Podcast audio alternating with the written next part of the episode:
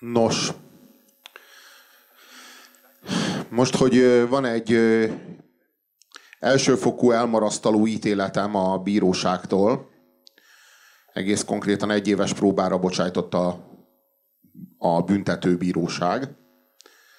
Megragadnám az alkalmat, hogy az egész hajdú ügybe beavassak mindenkit. Hogy ez micsoda, hogy indult, egyáltalán mi a, mire vezet vissza, és hogy mik a kilátásai. Szerintem ez, a tő, ez az ügy azért túlmutat az én személyemen, meg túlmutat Hajdú Péter személyén is. A, természetesen a bulvár média az mindent elkövet annak érdekében, hogy, hogy az ügyet, többek közt elsősorban a Velvet, a comment.com és a Blik, ezek Bors, ezek a, ezek a médiumok azért nagyon nagy mértékben a TV2 szellemi hatása alatt állnak. Tehát nem, ezek, ezek a platformok, ezek soha nem fognak szembe menni nyíltan a Hajdú Péterrel, és hát a, a általam képviselt vélemény negligálásának, vagy az általam képviselt vélemény eltörlésének az útja az az, hogyha az egészet egy ilyen tyúkperré hazudják. Tehát ez a cica, cica harcozás. Tehát a lépte nyomon, amikor így kettőnkről szó van, akkor azt úgy kell tálalni a közönség felé, hogy a cica harc. Ugye? Ez egy cica harc. Ami az én számomra teljesen nyilvánvaló, hogy miről szól. Valójában arról szól, hogy az egészet egy ilyen bulvár villongássá kell nyomorítani az egész ügyet. Aminek hát így semmiféle alapja nincs, ez nem egy személyes ügy. Én a Hajdú Pétertől soha egy fillért kölcsön nem kaptam, nem adtam, nem adtam volna meg. Ő tőlem egy fillért kölcsön nem kapott, amit ne adott volna meg. Ő az én csajomat el nem szerette, én az övét el nem szerettem soha. Nincs, nincs köztünk semmilyen ügy. Semmi. Most a helyzet az az, hogy ennek ellenére van egy bírósági végzés arról, hogy én törvénytelenül használtam Hajdú Péterre vonatkozóan azt a kifejezést, hogy ő szarkupac lenne. Tehát Hajdú Péternek nem a személyéről mondtam, hogy szarkupac, hanem a tevékenységéről és a működéséről. Ez, e, ezt, azért, ezt azért fontos megtenni, ezt a, ezt a határozott különbségtételt. Az lenne a kérésem, hogy írjuk be a keresőmezőbe azt, hogy Puzsér, és azt, hogy Hajdú, hát ha találunk valamit. A Youtube-on mondjuk.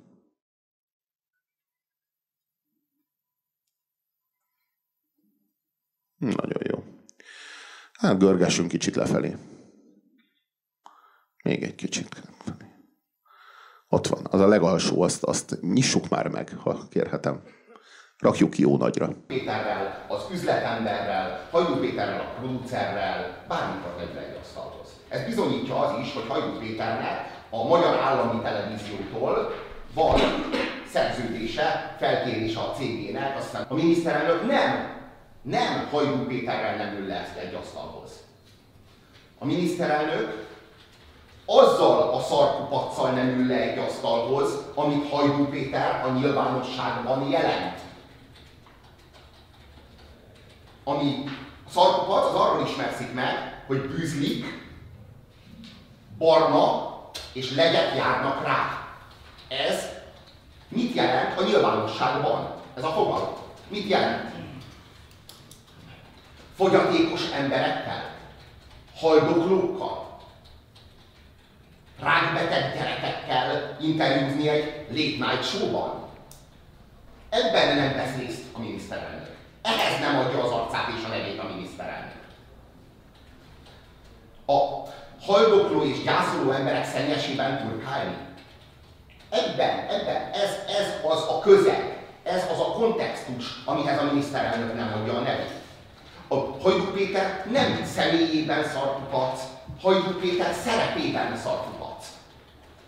Hajdú Péter a nyilvánosságban betöltött szerepe által szarkupac. És a miniszterelnök ezzel a szarkupacsal nem ül le egy asztalhoz. Mit kellett volna mondanom, tisztelt bíró úr? Mivel nem ül a miniszterelnök egy asztalhoz? Rózsacsokorra? Mit kellett volna mondani? Mit, hogy fejezem ki? Hogy fejezem ezt ki? Mi, mi az, amivel egy, cikk, egy kultúrember nem ül le egy asztalhoz? Hát ez a szarkupac. Ez az, amivel nem ül le a miniszterelnök egy asztalhoz. Szerintem ez az eljárás, ez arról szól, az én számomra, hogy egy nagyhatalmú, milliárdos oligarcha a negyedik hatalmi ágnak az egyik legbefolyásosabb és legismertebb reprezentánsa nyilvánosan kritizálható-e. Ez a per, ez arról szól, hogy ki lehet-e mondani a haldoklókkal, gyászolókkal, fogyatékosokkal, rákbeteg gyerekekkel interjút készítő Hajdú Péterről az őt megillető véleményt. Tisztelt Bíró! Közveszélyes pszichopatának nevezett engem az ember. Közveszélyes pszichopatának. És azt mondta, hogy a miniszterelnök nem hajlandó a szarkutatszal egyeztetni ülni. Nem a műsorra mondta rám, mert én ott. Szeretném, hogyha ezeket ne próbáljunk kibújni a felelősség alól. Én azt mondtam, azt hittem belegyebe. Én odállok, én mondtam, mindesen megérte. Nevetséges ez az egész, amit, amit csinálnak. Gyávaság. Azt mondanám közösség, hogy pszichopata megsértett a becsületenek, én azt gondolom, azt mondanám, hogy szarkor, aztán majd hogy álljon bele, hogyha ilyen van benne. Köszönöm szépen. Hajdú Péterről mondtam, hogy a miniszterelnök nem ül le a szarkupacsal. De nem Hajdú Péter, ezt már egyszer elmagyaráztam. Nem Hajdú Péterrel a magánszemélyel nem ül le, hiszen vele a köztévi szerződés kötött. Hát ez azt hiszem, hogy világos, napnál világosabb. Nem Hajdú Péter személyéről volt szó, Hajdú Péter szerepéről volt szó. Miről szólnak azok a cikkeim, amelyek miatt a bíróság elé citáltak engem? Miről? Hajdú Péternek a személyéről. Hajdú Péterről, mint magánemberről. Hogy ő egy szar alatt, mint magánember. Hát dehogy is. Hát olvassuk már el a mondatokat, hát nem csak a szavak jelentését vizsgáljuk.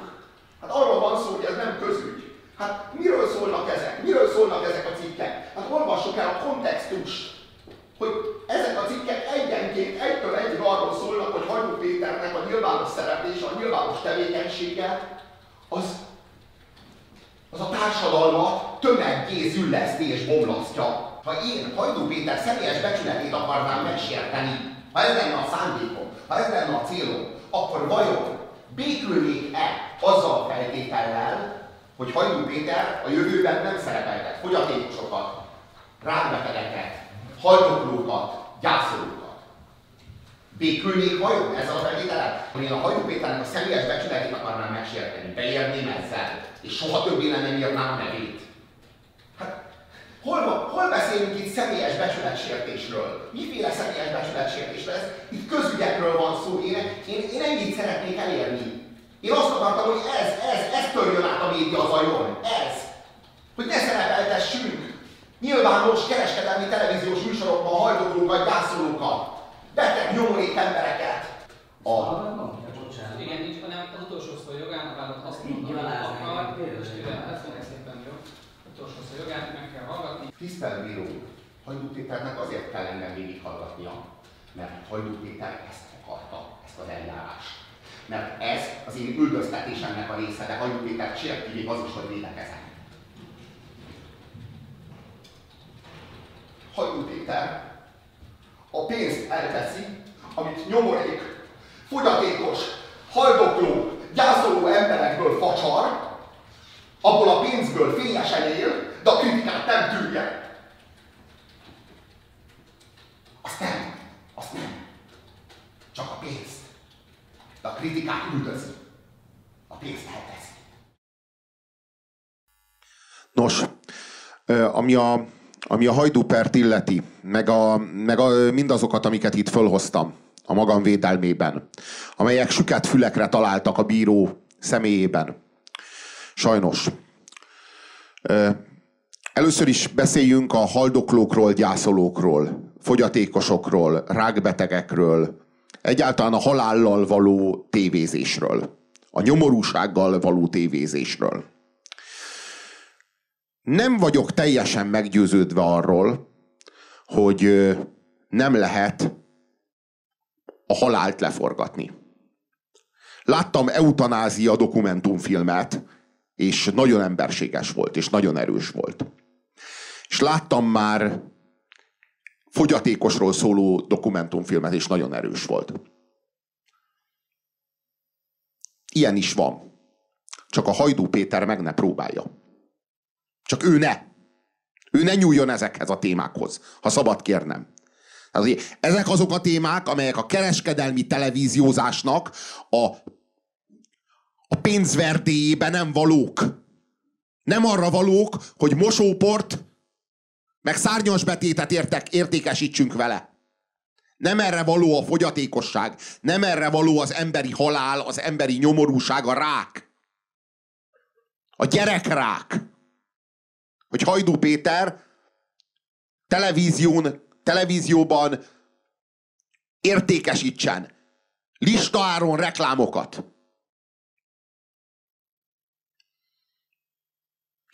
Talán Kepes Andrásban, most a magyar tévések közül gondolkodom, hogy ki az, akiben esetleg meg lehet az adottság ahhoz, hogy ilyen témákat föl tudjon dolgozni a televízióban. De talán az se véletlen, hogy Kepes András hozzá nem nyúl egy ilyen témához. Mert a képességgel együtt jár a felelősség. Talán Kepes András képes lenne rá, de nem próbálja meg. Mert ő sem biztos benne, hogy képes lenne rá. Hajdú Péter heti rendszerességgel, rendszeresen árusítja ki az emberi nyomorúságot kereskedelmi tévés nívón. Az emberi fogyatékosságot, halált, betegséget, mindezeket. Nem igaz, hogy Hajdú Péter az egyetlen. Ha tudnátok, hogy a bíróság előtt hányszor mondja el, hogy más műsorokban is van ilyen téma. És ez igaz. Valóban. Az aktívban is van, aminek egyébként a Hajdú Péter cége izé, gyártja magát az aktívot, meg Hajdú Péter a, a, a producere az aktívnak. De a fókuszban is előfordul ilyesmi. Csak azért az egy nagy különbség, hogy egy tévés riport műsorban zajlik ilyesmi, vagy egy late night showban. Ugye? Ezt azért érzékeljük, hogy ez egy lényeges különbség, hogy a fogyatékos emberekről hogyan és milyen módon, milyen mű, egyáltalán milyen műfajokat hozunk létre, alkotunk meg ezeknek a kérdéseknek a feldolgozásához. A late night show műfaja szolgál arra, hogy fogyatékos, haldokló, gyászoló, beteg embereknek a sorsával, az életével foglalkozzon, vagy mondjuk egy dokumentum filmet, vagy egy riportműsort alkotunk erre. Ez azért nem mindegy, ugye? Azért ez egy lényeges különbség. Csak hogy ezekre a különbségekre igazából nem figyel senki. Ezekkel nem foglalkozik senki ebben az országban. Ebben az országban vannak úgynevezett tévékritikusok, mit tudom én, Varga Attila Six, vagy Fáji Miklós, vagy itt azért van, van egy pár, akik tudod, hogy mit vizsgálnak egy tévéműsorral kapcsolatban? Hogy ez most fogja elhozni a számokat, vagy nem. Tehát úgy vizsgálják a tévéműsort, mint hogyha ők egy televíziónak dolgoznának. Tehát így, ő bennük föl sem merül, hogy a tévéműsornak a kulturális hatásait azt vizsgálják. Mintha az nem az ő feladatuk lenne. Tehát akkor kié? Gondolom a filozófusoké. Tehát mikor olvastunk a Tamás Gáspár Miklóstól, nem tudom én, Hajdú Péterről szóló cikket? Hát ő annál emelkedettebb filozófus, nem? Hát hogy ereszkedik ő oda le? És akkor mi történik? Hogy az ország az oda van vetve Hajdú Péternek egy konc. Marcangoljad, Péter. Tessék. És ez az, amire azt mondtam, hogy nem. Hogy nem tovább. Hogy ez nem megy így tovább. És föl fogom használni a magam ismertségét, meg a magam kulturális beágyazottságát, meg a magam intellektusát, és egyáltalán azokat a platformokat, amelyeket birtoklok arra, hogy ezt, ezt tárgyaljam, ezt a problémát. Nem gondolom azt, hogy meg fogom tudni szüntetni. Hajdú Pétert, mint problémát. Azt gondolom, hogy Hajdú Péter az egy probléma. Az egy probléma a médiával ma. Hajdú Péter. Nem gondolom, hogy ezt a problémát meg fogom tudni oldani. De De tematizálni tudok. Ennek a problémának a mentén. Nem tudom, hogy érthető-e. Persze Hajdú Péter is egy tünet. Hiba lenne azt mondani, hogy Hajdú Pétertől ered a probléma egészen. Valójában a probléma a bulvár. A bulvár termelte ki Hajdú Pétert. Ugye a bulvár az elvitatja a, a képességet, vagy a, egyáltalán bármiféle kulturális nívót, meg az alkalmat, alkalmasságot. Ugye arról van szó, hogy a társágnak nincs feltétele. Ez a bulvár első, első szabálya. Hogy nincs feltétele. Az a sztár, akiről a bulvár kreátorok, mondjuk a fókusz szerkesztői, vagy a találkozások magazin szerkesztői, az aktívnak, vagy a hot magazinnak, vagy a bestnek, vagy a storynak, vagy a velvetnek a szerkesztői úgy döntenek, hogy ő a sztár. Hoznak egy döntést, ő lesz a sztár, és legyártják őt, mint sztárt. De attól még neki nem kell sem érdekesnek lenni, sem, sem érvényesnek lenni, semminek nem kell lenni. Egyszerűen van egy ilyen döntés, önkényesen felülről valakit sztár szerepbe emelnek. Na és gyakorlatilag ez, a, ez, ez, ennek van egy tágabb értelemben vett kulturális hatása. Az a, azzal a kulturális hatással jár ez, hogy a, a, az alkalmasság elveszíti az érvényét. Elveszíti a szerepét. Hát teljes alkalmatlansággal, teljes érdektelenséggel valaki sztár lehet, jelentéktelen, teljes jelentéktelenséggel valaki sztár lehet, semmiféle hozzáadott értéke nincs, és ő sztár, ez azt jelenti, hogy semmi sem jelent már semmit többé abban a nagy nyilvános térben, a médiatérben. Hát így lehet a Hajdú Péterből sztárműsorvezető. Hajdú Péterből, aki tökéletesen alkalmatlan. Nem, nem pusztán erkölcsileg alkalmatlan, szakmailag is az. Nem beszél folyékonyan magyarul, teljesen humortalan, érdektelen. Tehát bejön, bejön Hajdú Péter a szobába, és egyel kevesebben lesznek bent. Hát, tehát körülbelül ennyire izgalmas, ennyire érdekes figura. De most, hogyha itt átsüt az én személyes gyűlöletem, akkor így szóljatok, jelezzetek nekem, hogy vegyem már észre magam, hogy hülyeségeket beszélek. Tehát én egyébként nem gyűlölöm a Hajdú Pétert személyében. Na, Hajdú Pétert egy súlyos tünetnek tartom. Bassza meg. Ha ég a ház és kijön a tűzoltó, a tűzoltó nem utálja a tüzet.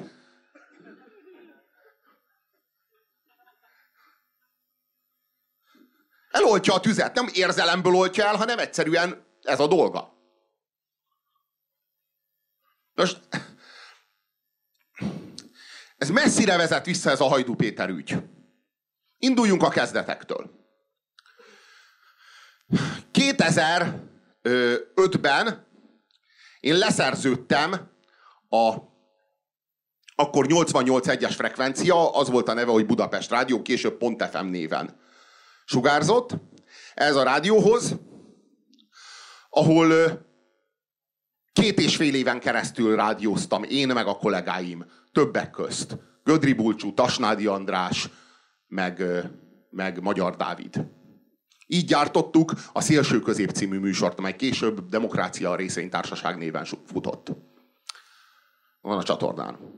Abban a rádióban dolgozott akkor Hajdú Péter, tulajdonképpen Hajdú Péter akkor indult a pályán. Tehát akkor kezdődött a Hajdú Péter sztori. Tulajdonképpen így mondhatom, hogy így egyszerre indultunk Hajdú Péterrel. Szinte hónapra, tehát mint én azt hiszem, hogy valami két hónappal előbb voltunk ott, mint Hajdú Péter megjött. Kb. Váltottuk egymást a stúdióban, tehát mi, mi, mi, ment, mi kimentünk, akkor jött be a Hajdú Péter. Most a különbség az az volt köztünk, meg a Hajdú Péter között, hogy ö, mi nem kaptunk fizetést, viszont, ö, vagy hát, hogyha kaptunk fizetést, azt több hónappal később kaptuk meg. A, végül is úgy hagytuk abba ott a rádiózást, hogy a rádió így fejenként milliókkal tartozott nekünk, tehát végül is aztán kurva nagy mínuszban szálltunk ki, de nekünk ez így is megérte, mert lehetett rádiózni. Ez egy nagyszerű lehetőség volt a mi számunkra, hogy rádiózhatunk. Mi úgy csináltunk minden, minden adást, hogy bementünk aznap, és így biztosak voltunk, hogy másnap már nem kell mennünk. Tehát megcsináltuk az aznapi adást, és így furcsa módon másnap is mehettünk. És akkor mentünk másnap is, és akkor megint csináltunk egy műsort, és így vártuk, hogy így ezt meddig lehet.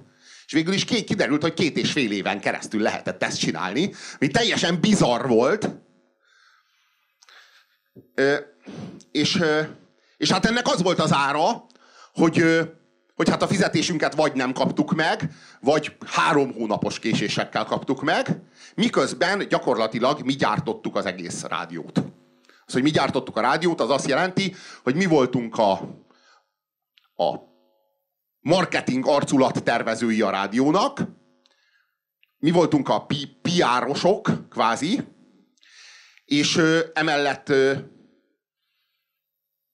meg műsort is gyártottuk. Tehát gyártottuk a Szélső Közép című műsort, emellett mi gyártottuk a rádió legkülönbözőbb műsorainak a spotjait, tehát a bevezető, záró, promó, elválasztó egyéb szignálokat, plusz mi gyártottuk a rádió reklámspotjait. Tehát azt is mi írtuk meg, hogy így milyen reklámszövegek menjenek az ettől vagy attól a hirdetőtől. És gyakorlatilag azért csinálhattuk a műsorunk, műsorunkat, mert kurva olcsón vagy ingyen gyártottuk kvázi az egész rádiót. Ez így volt akkor. De mi, mi, még így is mi éreztük magunkat kurva szerencsésnek, azok is voltunk. Mert amikor éppen nem kaptunk fizetést, azok voltak a legjobb idők, mert akkor nem, nem mi bujkáltunk a főnökünk elől, aki a Rónai Egon volt, hanem ő bujkált előlünk. Az, az volt a jó világ. Mert neki volt kellemetlen, hogy hát két hónapja nem kaptunk fizetést, és azokat az időket imádtuk a legjobban, amikor nem volt fizetés, mert akkor senki sem pofázott bele abba, hogy mit csinálunk.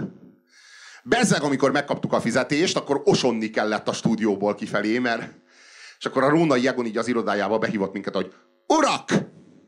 És így intett a kezével. És akkor így, így lesütött szemmel, így be, besonfordáltunk az irodába, és tudtuk, hogy valamiért hallgatni fogunk. De nem tudtuk, hogy miért, mert a, az egész műsor szembe ment mindennel, ami a rádiózás volt Magyarországon. Tehát, hogy így bármiért hallgathattunk. Ez volt a világunk. Ezzel szemben Hajdú Péter, hát ő nettó befizetett a rádióba azért, hogy műsora legyen. Hát, hogy ő neki azért volt műsora, mert ő letett egy összeget, és így megvette azt a műsorsávot. Igazából akkor még Hajdú Péter nem volt az a fenevad, aki ma. Még, még a fogai nem voltak olyan élesek, hogy a civilizáció altestébe olyan mélyen behatoljon velük, mint ahogyan ma teszi. Bulvározott. Kiskönnyed bulvározás zajlott. A hét témája, a hét sztoria, a hét botránya, a hét celebje. Hát voltak ilyen kis rovatai. Már akkor frisbee hívták a műsort. A műsorra az úgy kapta a nevét, hogy akkoriban a reggeli sávban a Bumerang volt a legnépszerűbb rádióműsor, ugye Borossal és Bocskorral, és hát Hajdú elgondolkodott nagyon, hogy mi legyen a címe a műsoromnak. Hát nyilván a, nyilván a legjobbat kell ellopni. Bumerang. Hát az a leghallgatottabb rádióműsor jelenleg. Hm. Eldobom. Hm. Ez sikeres. Hát akkor legyen frisbee. Azt is eldobom, és rádióműsor, ugyanúgy. És így lett frisbee. Hajdú Péter semmit nem bíz a véletlenre. Eldobható játék, ami rádióműsor és sikeres. Ez az árukapcsolás. Sajdú Péter készítette ezt a frisbit. Az az igazság, hogy nem volt közt, köztünk, az én, én kollégáim, meg a Hajdú Péter kollégái között túl nagy különbség. Látszólag. Mind, kölcsönösen pályakezdők voltunk. Én úgy voltam vele, én, én igazán nagy kontaktus sem volt ő, köz, ő az, az ő stábja, meg a mi stábunk között Hát ő bulvározott, mindig érdekes volt kijönni a stúdióból, és ilyen sebeőkökkel találkozni, de hát ez... Kínos volt, de föl sem merült még akkor, hogy ő, hogy ő majd, mit tudom én, egyrészt, hogy ennyire sokra viszi, másrészt pedig, hogy ő, ő ilyen súlyos civilizációs normákat fog megsérteni. Hajdú Péter akkor úgy gondolkodott, hogy ő szeretne híres lenni. Mivel, hogy gazdag volt. De híres nem. Az azért látszott, hogy nagyon gazdag a Hajdú Péter, az már akkor látszott. És úgy gondolta, hogy ennek az lesz az útja, hogy híres emberekkel fog beszélgetni. Ő lesz az, a riporter, aki celebekkel beszélget. És a beszélgetés közben a celebek majd összecelebezik őt, Hajdú Pétert, és így ő is celeb lesz. Ez volt az üzleti terv. Sajdú Péter ezt meg is valósította. Kifogástalanul. Ő, ő tényleg kiszolgálta a bulvárt, és még soha életemben azelőtt nem láttam senkit, aki a bulvárral ennyire azonosította volna magát. Ugye a bulvár az egy olyan világ, amit igazán nem vállal fel senki. Jó, most a Kiszel Tünde, meg ezek, a, tehát hogy ezek az ilyen tényleg ilyen fél, félfogyatékos lények, azok nyilván igen, de az, igazából a Hajdu Péter volt az első, aki ilyen látványosan így így hentergett a bulvárban. Tehát, hogy ő ezt így élvezte minden pillanatát a bulvárságnak. Ennek, a, ennek az ilyen csili teljesítmény nélküli világnak. Így érezte, hogy ezt, ezt neki találták ki. Így igazából nem kell, nem kell hozzá semmi Hajdú Péter részéről, csak hogy Hajdú Péter legyen a nap 24 órájában, és ő ezt érezte, hogy erre képes. És tényleg képes rá. Soha azelőtt nem láttam senkit, aki, a, aki az olcsó népszerűségre ennyire vágyott volna. Ő akarta a hírnevet. Igazából nem volt hozzáadott érték, de ezt a, ez egyszerűen viszketegsége volt azért, hogy ezt megszerezze magának. Erről fog beszélni a következő videóban. Azt javaslom, hogy tekintsük meg, lépjünk ki vissza egy picit. Vissza, ha szabad. Jó, keresünk rá újra, az is jó. Aha.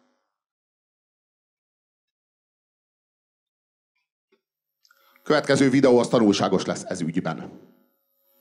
Ahogy ígértük, a Celeb sorozatnak az újabb állomása következik, Hajdú Péterrel. Miattam jöttél?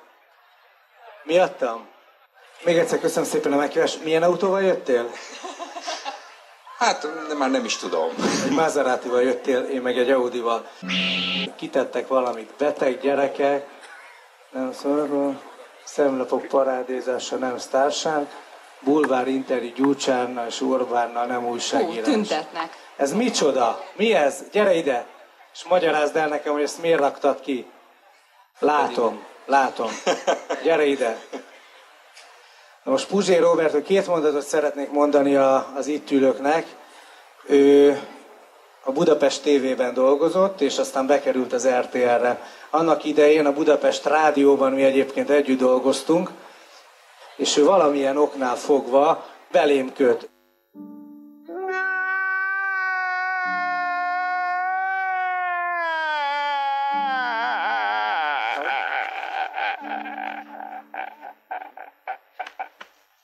Ember, aki nem tudja befizetni a villanyszámláját, és ír nekem a Facebookon, és én nem fizetem be, mert nem fizethetem be mindenkiét, azután azt mondja, hogy rohadjak meg. Sikertelen, nem jött össze neki, akarta. Hogyha nekem ezzel bajom lenne, akkor azt mondanám, hogy nem csinálom. És akkor mondjam azt, hogy nem csinálom tovább, miközben Robert De Niro csak nekem adott interjút.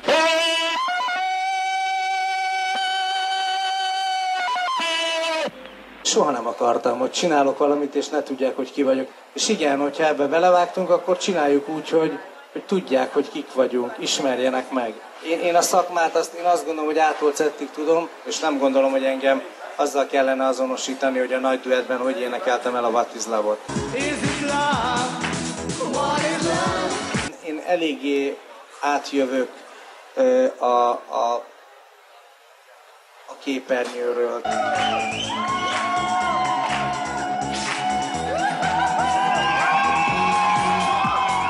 Abban esetleg benne lenne, hogy itt a BK keretein belül megszerveznénk egy nyilvános vitát Puzsér és maga közt? Nem, tehát van, kevés ember van, akivel nem ülök le egy asztalhoz, a miniszterelnök igen, velem csak, nem. Csak, csak azért, mert nem, tehát megmondom miért nem, mert hogy Budapest TV-ből Puzsér, Anetka, Kiszeltűnde velük nem. Akik milliárdokat lopnak. Egyébként, ha nem Budapest tévés valaki, akkor szívesen. Budapest tévét én szakmilag annyira, annyira gáznak tartom, hogy Budapest tévésen nem szeretnék, ő pedig az volt. Egy televíziónál volt státuszban is az a Budapest tévé. Tehát én azt gondolom, hogy, hogy én, mint a Magyarország legnézettebb műsorának a műsorvezetője, nem ülhetek le egy Budapest tévéssel vitatkozni.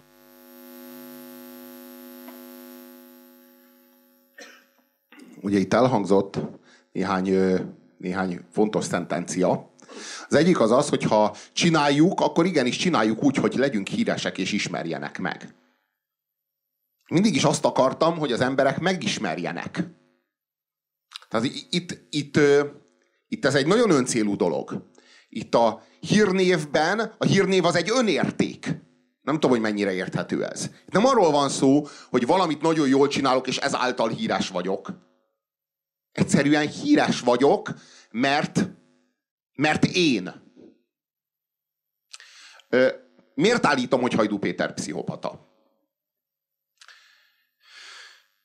Mert szerintem ez egy fontos közügy. Hogy, hogyha, hogy egy, pszicho, hogyha egy pszichopata, ha egy pszichopatának minden héten a megnyilvánulásait, a kulturális kontextusát, amit ő képez, azt kisugározzuk több százezer otthonba, akkor ez egy közügy, nem? Ez nem, ez nem egy magánügy, ez nem, egy, nem az én személyes problémám, hogy Hajdú Péter pszichopata, úgy gondolom. Miért, mi, mi, mi, mi utal arra, hogy pszichopata, hogy egy pszichopatáról van szó? Talán az, hogy úgy hazudik, ahogy más levegőt vesz. Ahogy más ásít. Azzal a természetességgel. Hát figyeltétek ezt a videót? Így előadta, hogy van ez az ember, akit nem ismerek. Ez például kurva érdekes, mert hogy a Hajdú Péter amellett, hogy pszichopata, amellett ostoba is. Vagy arról van szó, hogy a hazugságait, azokat így nem tartja számon, és így néha hazudik, néha meg elfelejti a hazugságot, és igazat mond. De aztán elfelejti, hogy a múltkor igazat mondott, és megint hazudik. És itt például ebben a röpke videóban hány hazugság volt? De előadta, hogy nem ismer.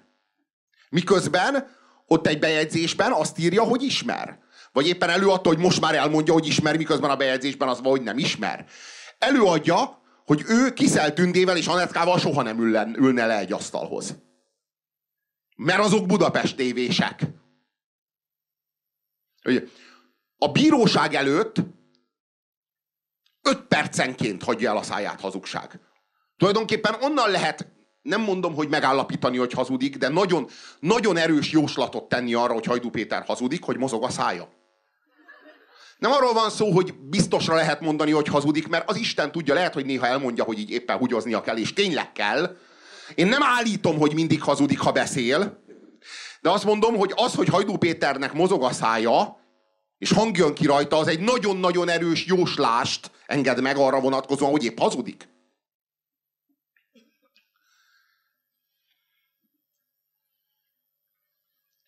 A bíróság előtt is. A bíróság előtt lépte nyomon.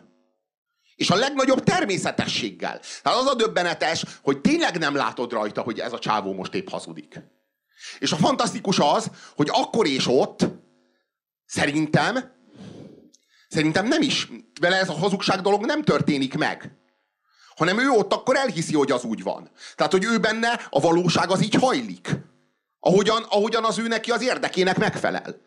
Tehát akkor, amikor az ő érdekének és az ő helyzetének az felel meg, hogy ő engem nem ismer, akkor ő engem tényleg nem ismer. Ott nem, akkor ő nem ismer. Azt se tudja, ki ez az ember.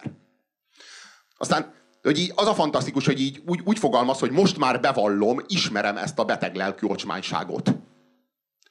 Aha, de így fogalmaz, tehát most már bevallod? Ez azt jelenti, hogy eddig tagadtad? Miért? Miért? És mit tudunk a pszichopatáról? Azt tudjuk, hogy nem szeret, azt tudjuk, hogy nem szorong, és azt, hogy nem tanul. Ugye? Ezek a, ez a három fontos ismérve, ismérve annak, hogyha valaki pszichopata. Na most, milyen következtetést vonjunk le abból, hogyha valaki újra, meg újra, meg újra mozgássérült helyen parkol? Nem arról van szó, hogy megáll egy mozgássérült helyen, és azért megbüntetik, mert ilyen előfordulhat akárkivel. Hanem arról van szó, hogy megáll mozgássérült helyen, megbüntetik, ez nyilvános lesz, ez neki kurva kellemetlen, és legközelebb megint megáll a mozgássérült helyen. Miért mondjuk a pszichopatára, hogy nem tanul? Miért nem tanul a pszichopata? Elmondjam, hogy mi az oka? Mert hogy valójában itt nem arról van szó, hogy ő, hogy ő nem érti meg azt, hogy abból ő rosszul fog kijönni, hogyha megáll a mozgássérült helyen, mert az visszatetsző, és az nyilvánosságot kap, és az szar lesz neki. Hanem arról van szó, hogy ő abban a, akkor ott abban a helyzetben, ő Isten módban van. Érthető ez? Hogyha ő abban a helyzetben észreveszi magát, és azt mondja, hogy nem állok meg a mozgássérült helyen, mert nem akarom magamnak azt, a, nem akarom a következményt, ami abból fakad, az azt jelenti, hogy ahhoz ki kell jönni az Isten módból. Ahhoz azt kell éreznie, hogy vagyok én, van a világ, és a világ és én, a világ behatol az, az, a, a Hajdú Péterbe. Hogyha a Hajdú Péter szociális minimumokat nem teljesít. Tehát ez, hogy ennek következményei lesznek. Ez, ez, egy olyan, ez egy olyan világ, hogy mondjam, a világnak olyan szemlélete kell, amely egy emberi szemlélet. Emberi. Most az Isten az nem így gondol a világra. A, a pszichopaták azok kvázi istenként működnek. Ugye az ember mitől ember? A bűntudatától ember. A sérthetőségétől ember. A halandóságától ember. Attól ember, hogy, hogy, hogy együttérzés van benne a másik ember iránt. Most a pszichopatában ezek nincsenek meg. Ezért áll meg a, a mozgássérült helyen. Mert egyszerűen, ha nem állna meg a mozgássérült helyen, az sérteni az identitását. Ha megáll a mozgássérült helyen, maximum a pénztárcáját sérti. Esetleg az egóját, amikor majd kurva anyázódás lesz a neten ebből. De kb. ennyi. De ha nem állna meg, az az identitását döntené be. Nem, nem működhetne tovább úgy, mint Isten. Maga előtt.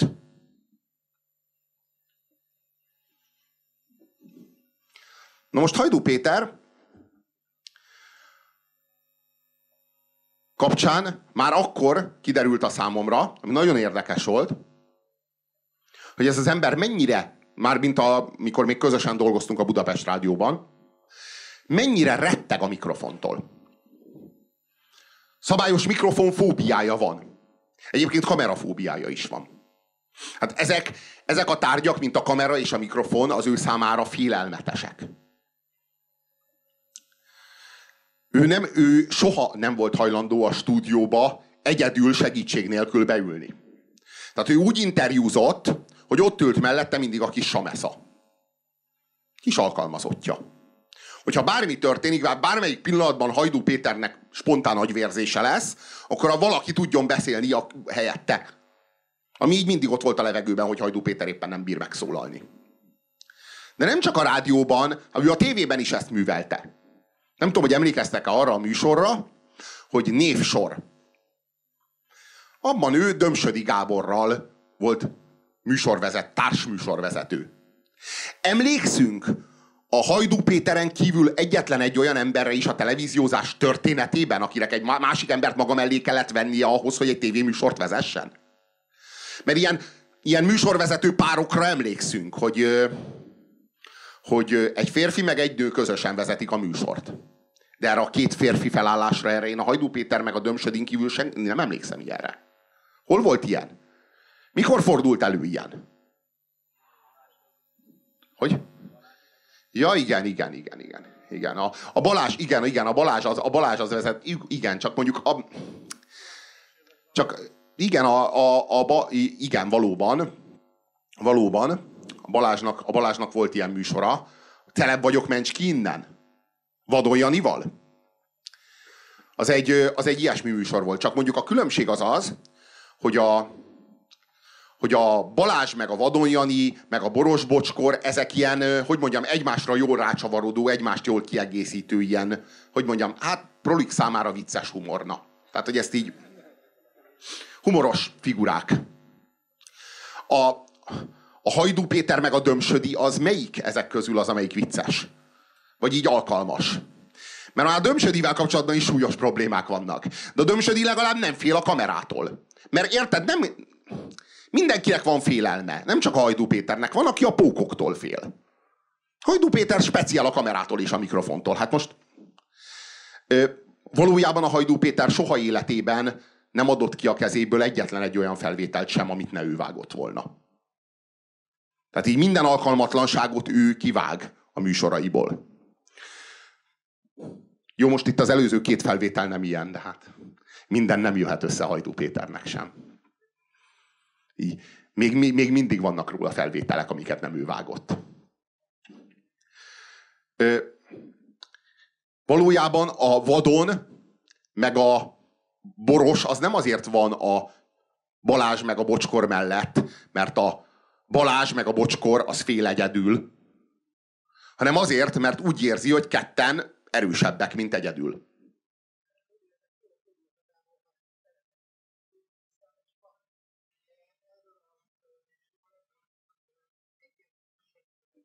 Igen, igen, igen, igen.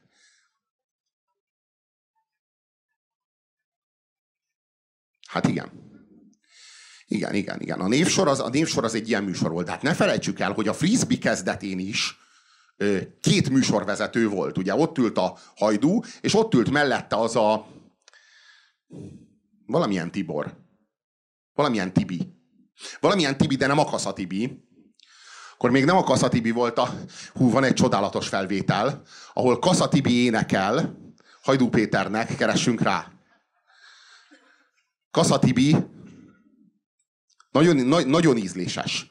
Nagyon ízléses Kasza Tibi hajdú.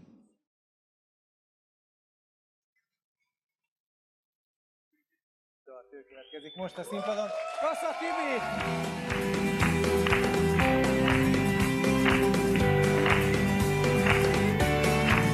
Én mondom tuti, hogy a Pitagorasz tételt nem ismerik ma annyian, mint Hajdu Pétert. Ő az ki párnák között szokog át egy napot, ha éppen nem lát magáról 8-10 címlapot, mert ő a Hajdu P,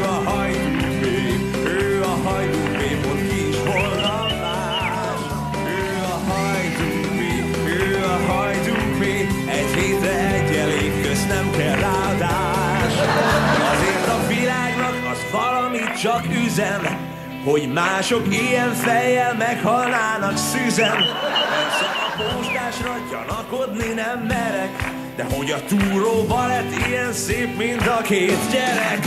Biztos a hajdúbé, ő a hajdúbé, ő a hajdúbé, mond ki is volna más. Ő a hajdúbé, ő a hajdúbé, egy hétre egy elég, közt nem kell ráadás.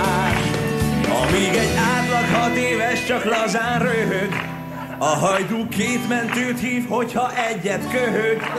Az egyikkel jön néhány főorvos és tudós, a másikkal a megrendelt nagy csapat bulvár fotós. A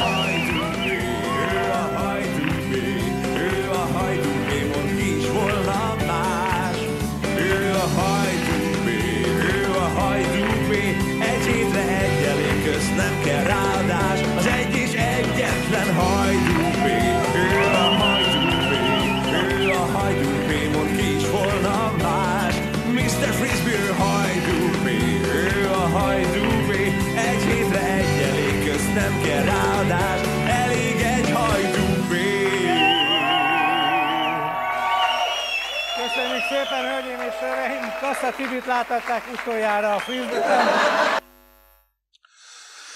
Rendkívül ízléses. Az, egy receptet láthattok arra, hogy hogyan, ha te szeretnél egy saját műsort a TV2 szatellit csatornáján, akkor hogyan kell eljárni. Nagy nyilvánosság előtt kell viccesen, hát viccesen froclizni Hajdú Péterrel, ugye? Ez nem igaz, hogy Hajdú Péter nem tűri a kritikát. Hát láthattátok, hogy azért ez nem igaz. Ez egy hazugság. Azért tényleg, ha valaki viccesen, szellemesen a műsorában két fogyatékos között viccelődik, Hajdú Péter azt, azt, azt jó néven veszi. Mert van humora. Neki van. Ja. Szóval, szóval a, a kamerafóbia, meg a mikrofonfóbia az egy súlyos, súlyos vonása a mi hősünknek, és ez már igen hamar kiderült. Nem, nem pusztán a, a félelme a mikrofontól és a kamerától, általában a nyilvánosságtól. A lelkeméjén a csávó érzékeli. Tehát ő a lelkeméjén tisztában van azzal, hogy nagyon alkalmatlan. Tudja. Ez, ez egy olyan ismeret, amit leginkább magának sem val be. De valahol mélyen tudja ezt. És ezért kell neki minden egyes esetben egy B-terv. És a B-terv az ott ül mellette. Jó esetben meg sem szólal. Ez, tudjátok, ez olyan, mint a pánikbeteg embernek mindig van egy szanax a zsebébe. És az a legjobb. És mindig az a jó, hogy azt igazából nem kell bevenni, az úgy csillapítja a szorongást, hogy úgy kerüljük el a, rohamot, hogy nem vesszük be. De ha nem lenne a zsebünkben, akkor azonnal jönne a roham. Hát tudjuk, hogy hogy működik ez. Tehát védőháló nélkül ugrasz, akkor tuti leesel. Ha védőhálóval ugrasz, akkor nem esel le, mert nincs akkor a tétje. Most ugyanilyen a Hajdú Péternek mindig kell maga mellé egy, most épp a Kaszatibi játsza ezt a szerepet. Kaszatibi a szatellit csatornán a a Hajdú Péter. De hogy miért a, miért a Kassa Tibi az a showman a, a TV2 számára, aki nem a Hajdú Péter? Miért a Kassa Tibi? Értjük ezt? Van valakinek tipje? Hát so, igen, hát nem pusztán alkalmat lát Kassa Tibi, az nagyon, hát nagyon. Hát rettenetesen. Hát nem arról van szó, hogy a Kaszatibi viszonylatában még a Hajdú Péter is viszonylag showman. Nem? De ha találtak volna valakit, aki még alkalmatlanabb, az valószínűleg kiszoríthatta volna a Kaszatibit. Tehát miről van szó? Hát a Kaszatibi az ilyen vé, végtelenül alkalmatlan, végtelenül szellemtelen. Hallatlanul béna, és ilyen nyomorult az egész. Tényleg a... Ő a szegény ember Hajdú Pétere. A szegény embernek is jár egy Hajdú Péter. És ő Kassa Tibi. Pont az a lényeg, hogy a B-terv legyen rosszabb, mint a Hajdú Péter. Hát nem véletlen, hogy a Dömsödi állt a Hajdú Péter mellett. Egy ilyen biztonságos valami, de hát azért nagyon nem látszik. Tehát azért a Dömsödi se az, akit, akit így imád a kamera. Azért azt így látjuk, hogy így, nem az a hihetetlenül érdekes fazon. Azért azt így érzékeljük, ugye? Na most a Hajdú Péter el, azután, hogy engem kirúgtak a, a 88.1-es frekvenciáról, Hajdú Péter eltűnt a szemem elől. Nagyon sokáig nem is került elő. Ezek az úgynevezett elveszett évek. Jézusnak is voltak. Az elveszett évek alatt Hajdú Péter ö, behaverkodta magát az MSP holdudvarába. Hajdú Péter igazából az egész életében kétféle szempont alapján választott magának emberi kapcsolatokat és férfinő kapcsolatokat.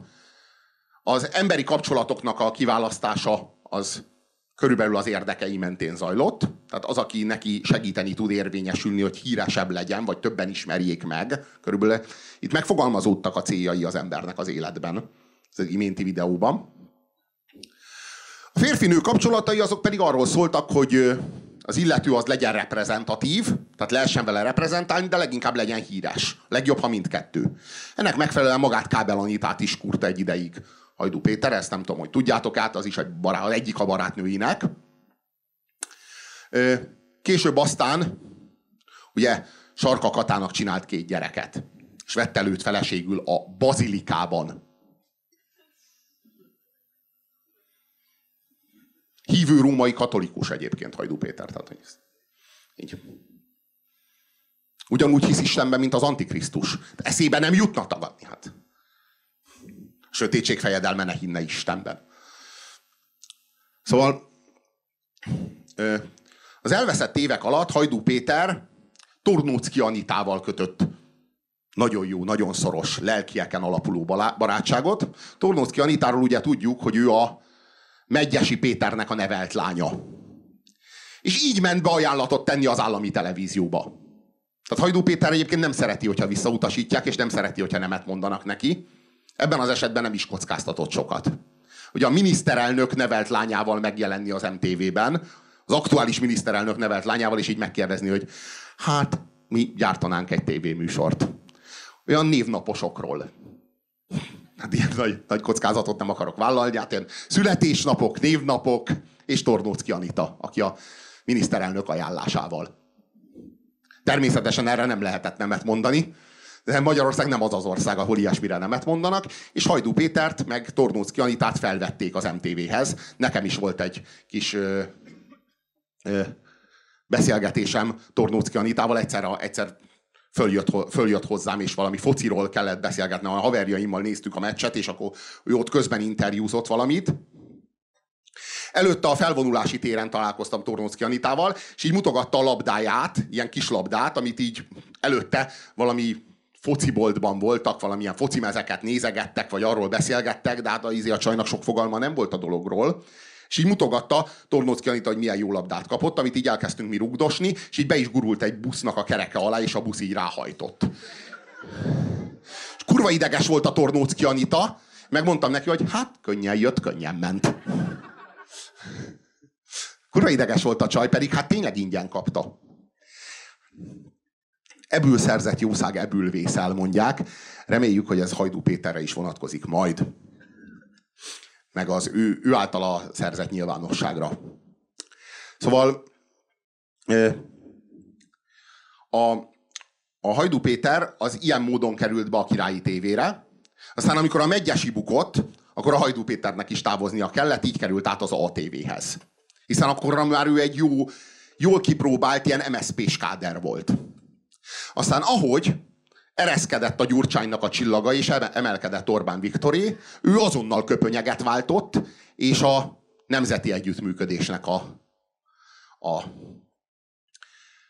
az egyik ö, média ö, patronáltja lett, különös barátságot kötött Habony Árpáddal, amin nem csodálkozunk. Ugye? Összenő, ami összetartozik, ahogyan azt annak idején a miniszterelnök mondta. És hát ő most gyakorlatilag azt mondhatjuk, hogy a leggyűlöltebb áruló a balliberális szekértáborban. Tehát igazán, igazán a fideszeseket se gyűlölik annyira, mint a volt MSZP-s, most fideszes minden aktuális miniszterelnök is egget kinyaló Hajdu Pétert. De én azt gondolom egyébként, hogy a nemzeti együttműködés berkeiben sem becsülik igazán. Nyilván a Habony Árpáddal való barátsága sok mindenre feljogosítja. Például arra, hogy aktuálisan is műsort gyártson valami, valami szépségverseny gyárt éppen az állami tévének. Tehát, hogy hogy tudjátok, ezekben a percekben is a adóforintjaitokat költi Hajdu Péter. Ezt azért érdemes tudni. Szóval így vált Hajdú Péter MSP közeli médiavállalkozóból Fidesz közeli médiavállalkozóvá. Igazából a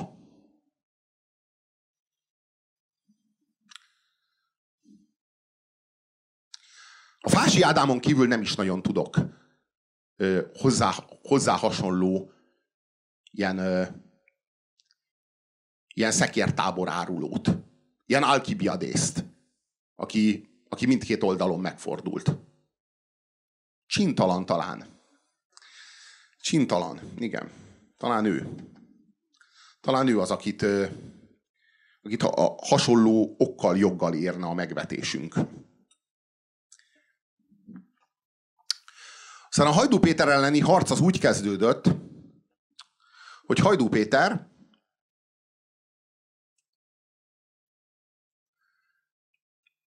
ugye ő, ő imádja a gyűlöletkeltést, meg a, meg a lincselő csürhe élén való kiegyenesített kaszával való menetelést. Azt, azt imádja, azt élvezi a legjobban. És volt egy pillanat, amikor ugye Pécset egy Bándikata nevű rendőrségi pszichológust megerőszakoltak és meggyilkoltak. Megvan a sztori? Ez egy ilyen pécsi rém történet. És uh, Hajdú Péter, a gyilko, a, miután a gyilkost így elkapták, gyakorlatilag másnap a Facebookján így uh, kiírta, hogy uh, bárcsak lenne halálbüntetés, vagy hogy állítsák helyre a halálbüntetést, vagy valami ilyesmit. Én akkor nem foglalkoztam még a Hajdú Péterrel, hanem oda jött hozzám egy blikkes újságíró a, a Liszt Ferenc téren, és megkérdezte tőlem, hogy mit szólok ehhez, ehhez az ügyhöz. És én akkor és ott olyan szinten kiakadtam ezen, hogy ez mennyire undorító, mert ilyenkor, ilyenkor lehet a legolcsóbb népszerűséget bezsákolni. Tehát így két útja van az olcsó népszerűség felhajtásának, Hajdú Péter mind a kettővel él. Az egyik az a cukiság, a másik az az ilyen a, a gyűlölt ellenség elleni uszítás. Ez a kettő. Tehát vagy nyálban gázolunk, vagy vérben gázolunk. Ez a kettő Hajdú Péter két specialitása. Igazából. Általában azt csinálja, hogy a vér az a főétel, és a nyál az a desszert, utána egy kicsit levezetünk.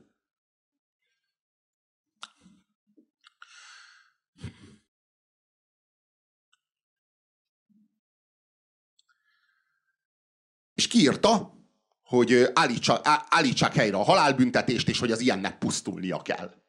És akkor én ezen rohadtul kiakadtam, és visszaszóltam neki valami, már nem tudom, hogy mit, hogy így izé, hogy így milyen undorító, hogy milyen szemét vérszomjas rohadék. És hogy így izé, hogy így fékezze magát, vagy már nem emlékszem igazán pontosan. És akkor éreztem azt, a következő egy-két hétben, így jöttek hozzám ilyen nagyon durva visszajelzések, hogy láttam-e a hajdú műsorát, hogy láttam-e a frisbee és hogy nézzem meg, és hogy ezt látni kell. És akkor így párszor belenéztem, és tényleg teljesen meg voltam döbbenve, hogy ez az ember hova jutott el a kezdeti kis könnyed bulvárkodástól. És láttam a nyitott gerincsel született kisgyereket.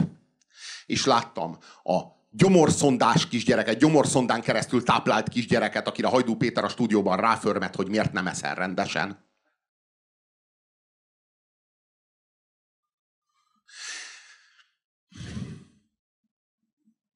És láttam a haldokló rákbeteg gyereket, akinek az utolsó napjait forgatja. És láttam a mindenféle haldokló meg gyászoló úgynevezett sztárokat, akik Hajdú Péternek mondják el, hogy így mit meg hogyan.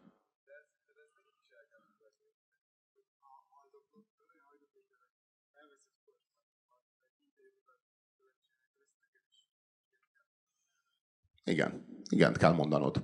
Tehát az a kérdés, hogy milyen szociális helyzetben vagy. Ha mondjuk nem tudsz befűteni az otthonodban, és van egy fogyatékos gyereked, Hajdú Péter odavett neked 100 ezer forintot, nem is, nem is kapod meg az esélyt, hogy te dönts. Döntenek helyetted a körülményeid. Hajdú Péter így működik. Hajdú Péter így csinálja az anyagait.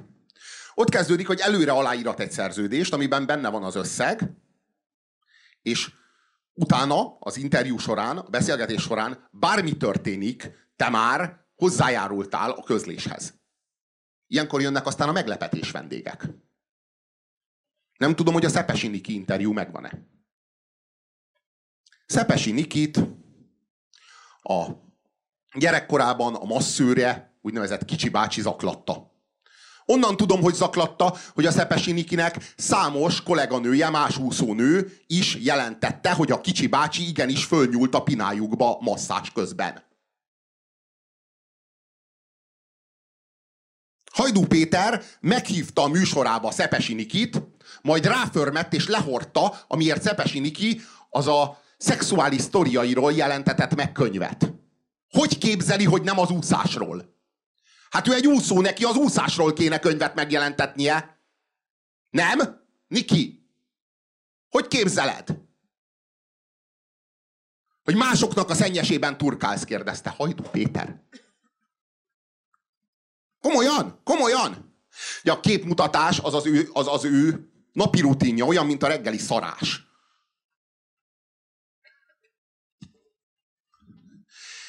És És aztán egyszer csak azt mondta Hajdú Péter, hogy itt az ideje, hogy a végére járjunk az igazságnak, és behívta a stúdióba Kicsi bácsit. És megjelent Szepesi Niki gyerekkori zaklatója, mint meglepetés vendég Hajdú Péter műsorában. Ezzel lepte meg a Szepesi Nikit a Hajdú. És azt tudjátok, hogy a Szepesi utólag már nem tilthatta le ezt a felvételt, mert már aláírt egy olyan szerződést, amiben benne van, hogy minden körülmények között hozzájárul abba, arra, ahhoz, hogy ez a műsorba kerüljön. És ott Kicsi bácsi ráförmett a Szepesi Nikire, hogy miért hazudozik róla, ő ilyet nem csinált soha. Ő csak masszírozott. És a Szepesi Niki, szerencsétlen, a könnyeivel küszködve próbált meg valami vigyort erőltetni az arcára, hogy mit élhetett át az a csaj. Most képzeld el, hogy az aklatód meglep téged. És képzeld el, hogy Hajdú Péter az aklatóddal összeszövetkezik. Hogy téged lelkileg, pszichésen megrendítsen a műsorban, amikor szeret a kamera.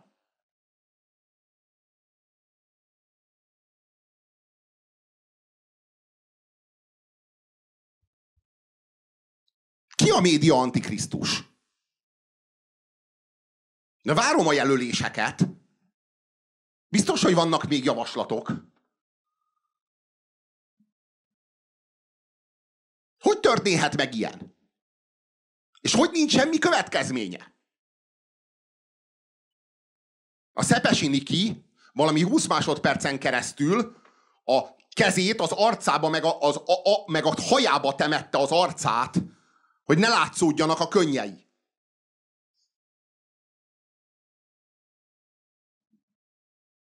És azt tudod, hogy milyen az, amikor egy tekintélyes felnőtt, akinek hatalma van fölötted, az szembesít téged azzal, amit ő annak idején elkövetett. Te nem fogsz tudni szembesülni, mert abban a helyzetedben te pszichésen visszaregresszálsz a gyerekkorodba. Abba az állapotba, amikor te neked, a kicsi bácsi, egy hatalmas, felnőtt személy volt a gyúród. Olyan, aki, akivel te nem ellenkezhettél, de egy szaros 12 éves kisgyerek voltál. Érted? És te most újra egy kisgyerek vagy, amikor kicsi bácsival szembesülsz. Érthető ez? Látta valaki a Születésnap című filmet? Emelje fel a kezét. Ja. Nézzétek meg azt a filmet, az pont erről szól. Ott van egy ilyen szembesítés. Hogyha téged szembesítenek a gyerekkori zaklatóddal, akkor te nem vagy képes itt és most felnőtt emberként kiállni azért az igazadért, hanem visszaregresszálsz abba az állapotodba, amikor téged zaklattak. Amikor te ki voltál szolgáltatva. És képtelen leszel kiállni. Hát ez történik abban a műsorban Szepesi Nikivel. És Hajdú Péter abban a műsorban úgy viselkedik, mint egy bíró. Ő dönti el, hogy ki hazudik. És itt van a két fél, Szepesi Niki, meg Kicsi bácsi, és ő, ő a bíró. És ezt közvetítjük ki otthonok százezreibe.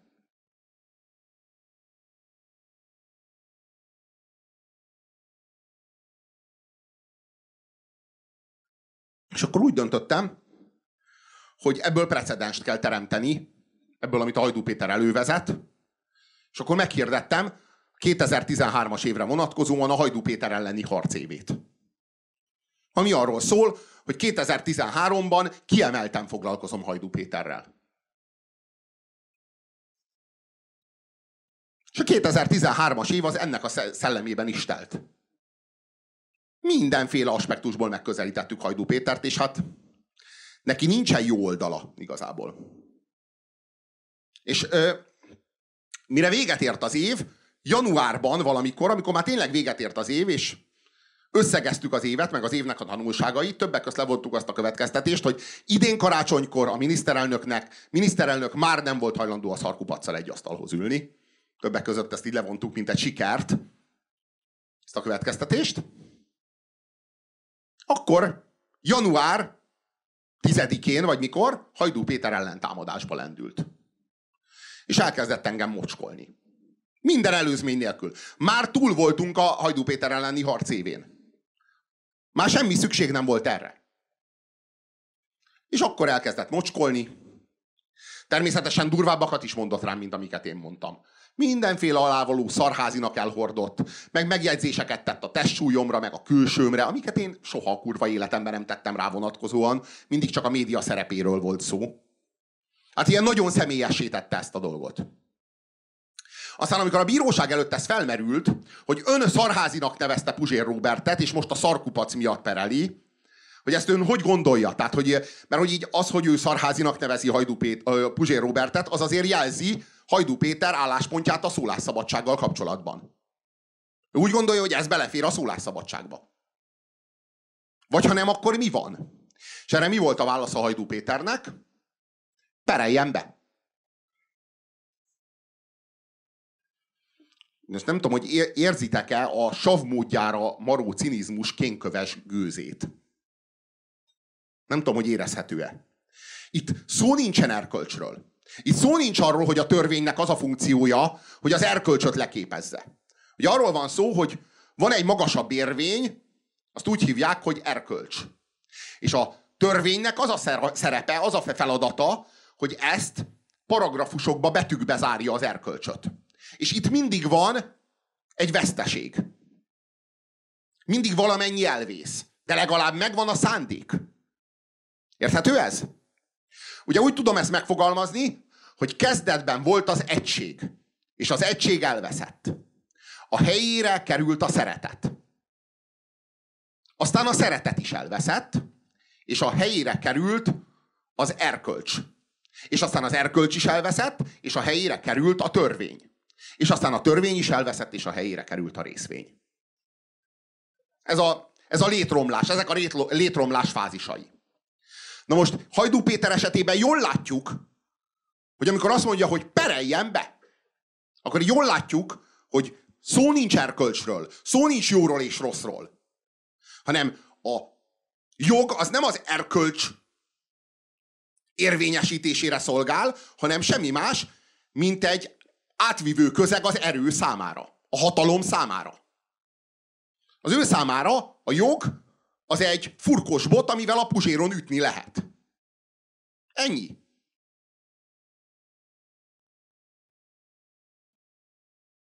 És hogyha az merül föl, hogy valami olyasmiért ön, üti ön a puzsért, amiért a puzsér is joggal üthetné önt, akkor erre az a válasza, hogy miért nem üt. Akkor miért nem üt.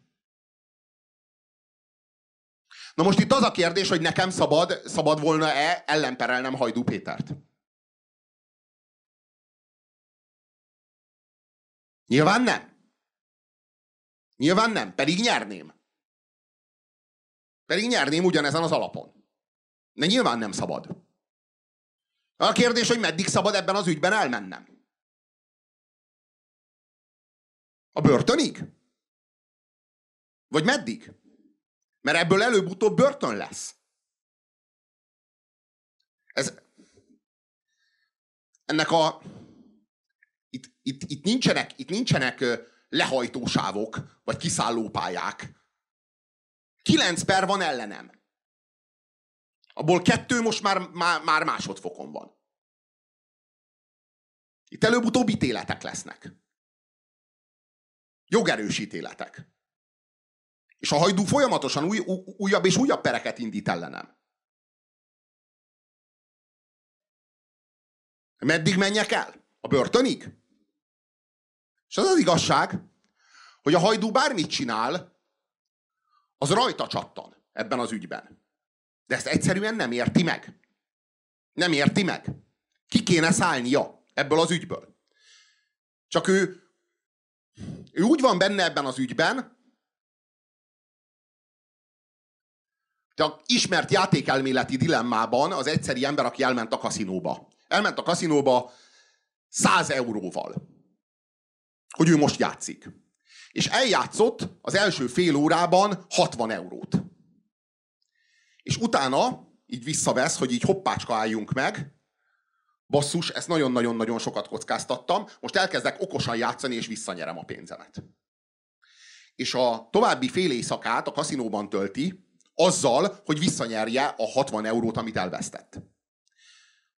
Holott ha ott és akkor kiszállna, akkor lenne 40 eurója, és mondhatná azt, hogy hát fél órát játszottam 60 euróért. Szórakoztam, ennyibe került.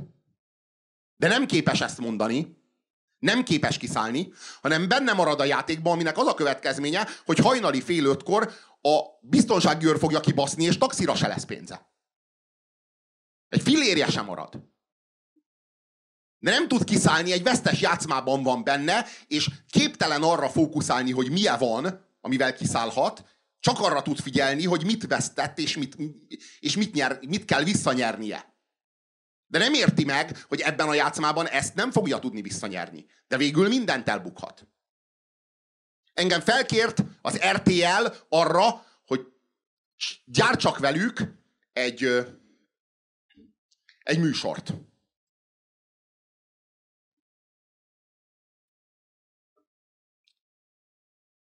És én azt mondtam nekik, hogy legyártom szívesen a műsort, de csak akkor, hogyha ez a peremről fog szólni. A hajdúperről. Hogyha közvetíteni tud a hajduperről, hogyha én ezt egy platformnak tudom használni, hogy nyilvánosságot szerezzek magamnak. Mert nekem nincsenek milliárdjaim, amelyeknek a segítségével Hajdú Pétert sarokba szoríthatom. Nekem a nyilvánosság van, én onnan üthetek vissza hogyha az RTL képernyője az én számomra egy, plat, számomra egy platformát tud válni, ahonnan visszaüthetek Hajdú Péternek, hogyha az RTL képernyője lesz az én számomra Stalingrád, ameddig hátrálok, és ahonnan meg tudom fordítani ezt a menetet, akkor elvállalom. De úgy voltam vele, hogy megadom a Hajdú Péternek az esélyt, hogy kiszálljon. És üzentem neki az ügyvédemen keresztül, megüzentem, hogy kap egy napot arra, hogy az összes keresetet visszavonja ellenem, hogyha nem vonja vissza, akkor én el fogom vállalni az RTL-nél ezt a műsort. És akkor közvetíteni fogok a perről, az RTL-en. Ezért ez egy kicsit fájni fog neki. És visszaüzente, hogy nem. Hogy nem áll el.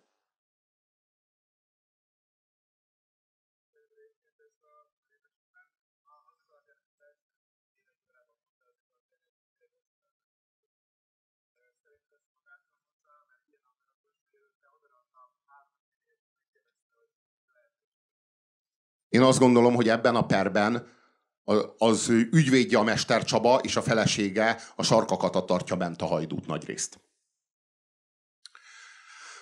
Az ügyvédje azt szerintem iszonyatos, iszonyatos pénzt akaszt ebből, hogy a hajdú pereskedik. Ez az ügyvédjének jó. Tényleg jó. És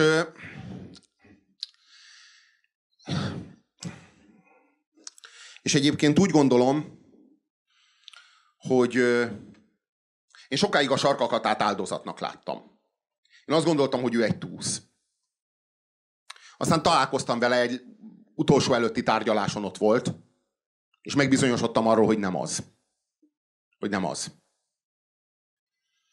Hát egy minim, minimum pszichopátiás a nő. Így nagyon finoman fogalmazva. A működése. Mondok egyetlen egy, egyetlen egy példát, hogy hogy működik a nő. Elsétálok mellette a kamerával. Elforgatok, olyan vagyok, mint Tomcat.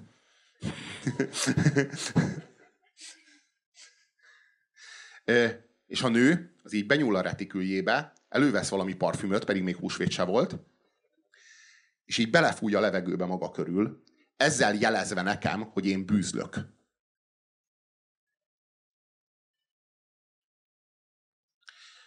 Ellenállhatatlanul szakmunkás képzős pillanat.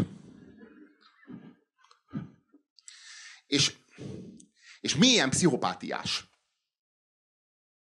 Tehát ezek a... Ez, és ezeken a, ezek, ezek a kis gesztusok azok, tehát egy, egy túsz nem így viselkedik, még ha Stockholm-szindrómás az se.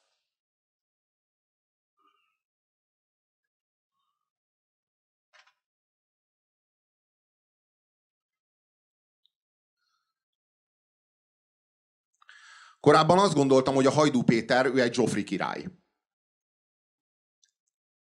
Ki nézi a trónok harcát? Kezeket fel. Ki nem nézi a trónok harcát?